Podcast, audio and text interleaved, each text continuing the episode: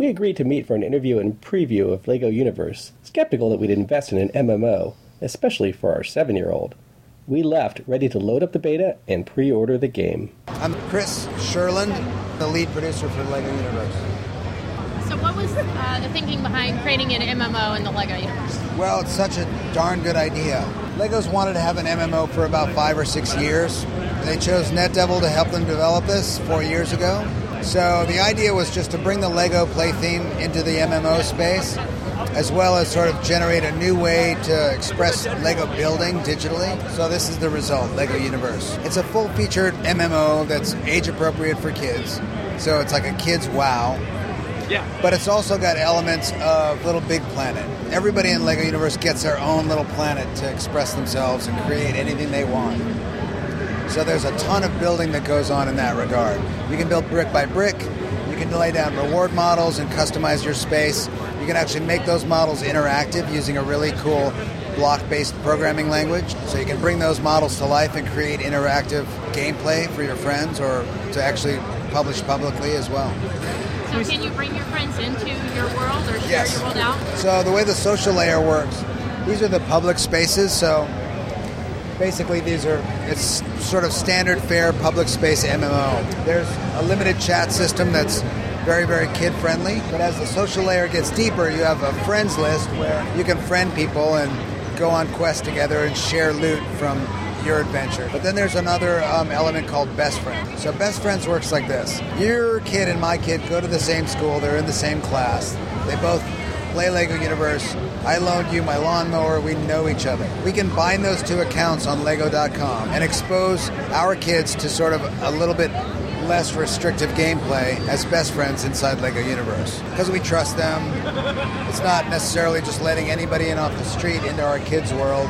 It's making sure that Billy and Tommy can play together. Obviously, in a public space in an MMO, you don't want your kids exposed to all kinds of riffraff. Hopefully, that $10 a month subscription fee will be sort of the first barrier to that.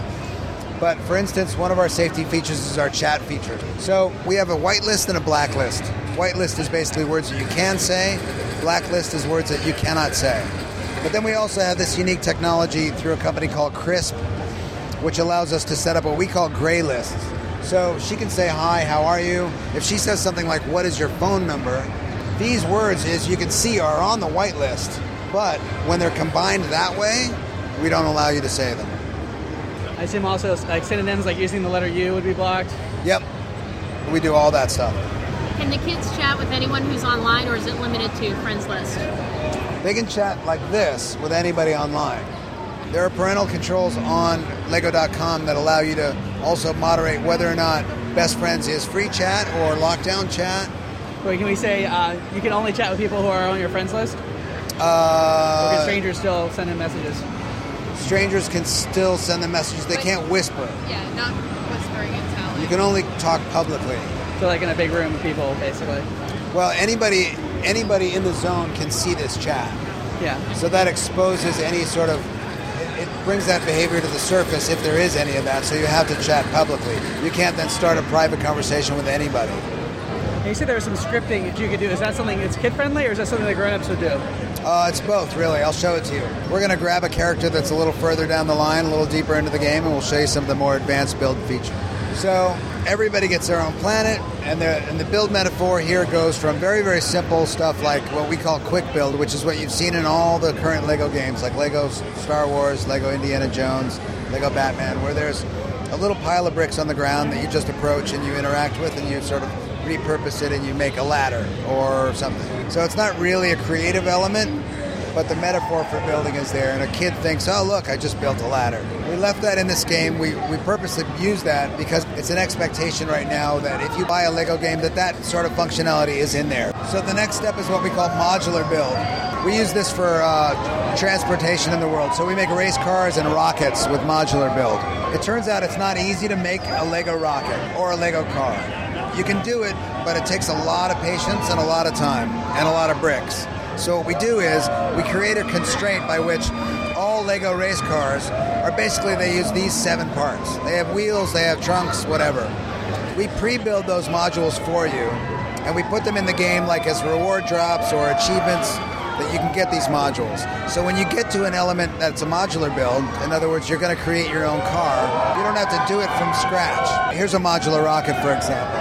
Every rocket has three parts a nose cone, a cockpit, and an engine. But we've already built these for you so that you don't have to work at it that hard. My rocket's going to look a little bit different than your rocket.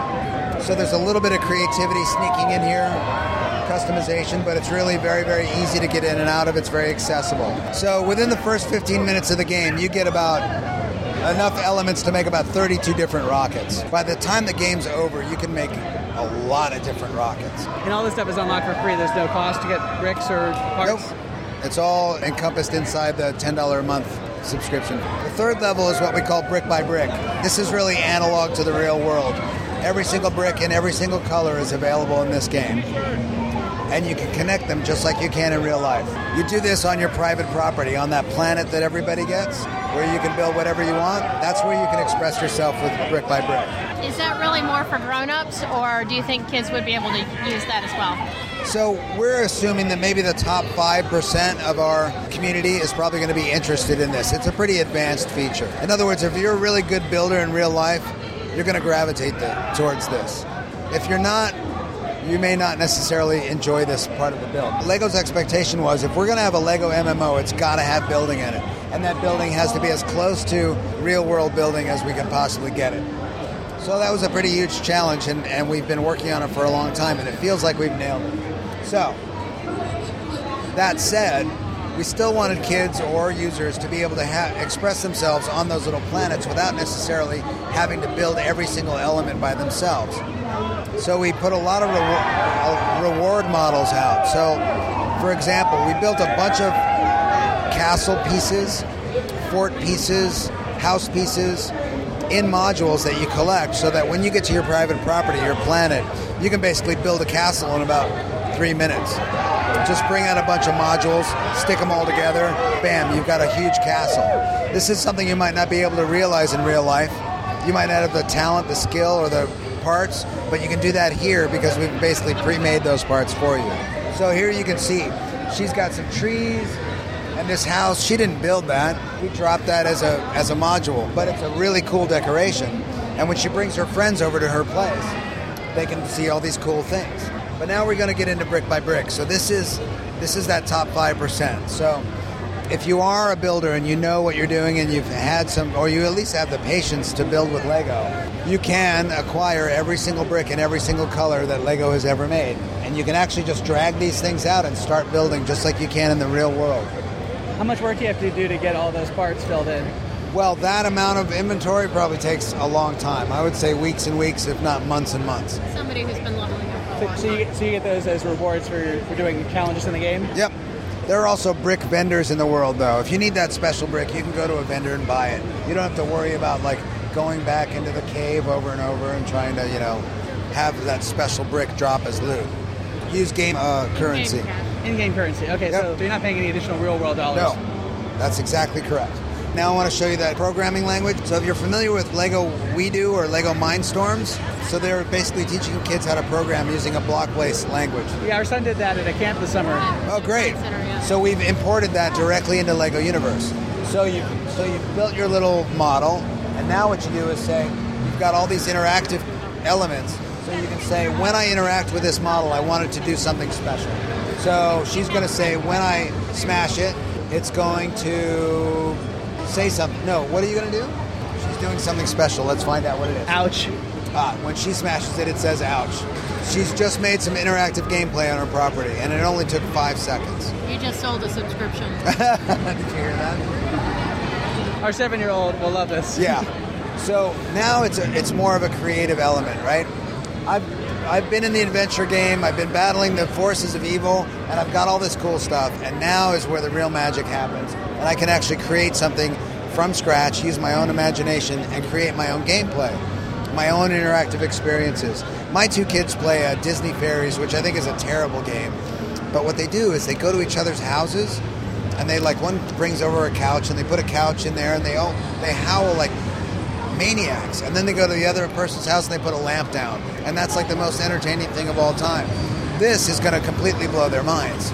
Let's say, how young do you think uh, kids will be playing this? Right now, it tests pretty well down to about seven years old.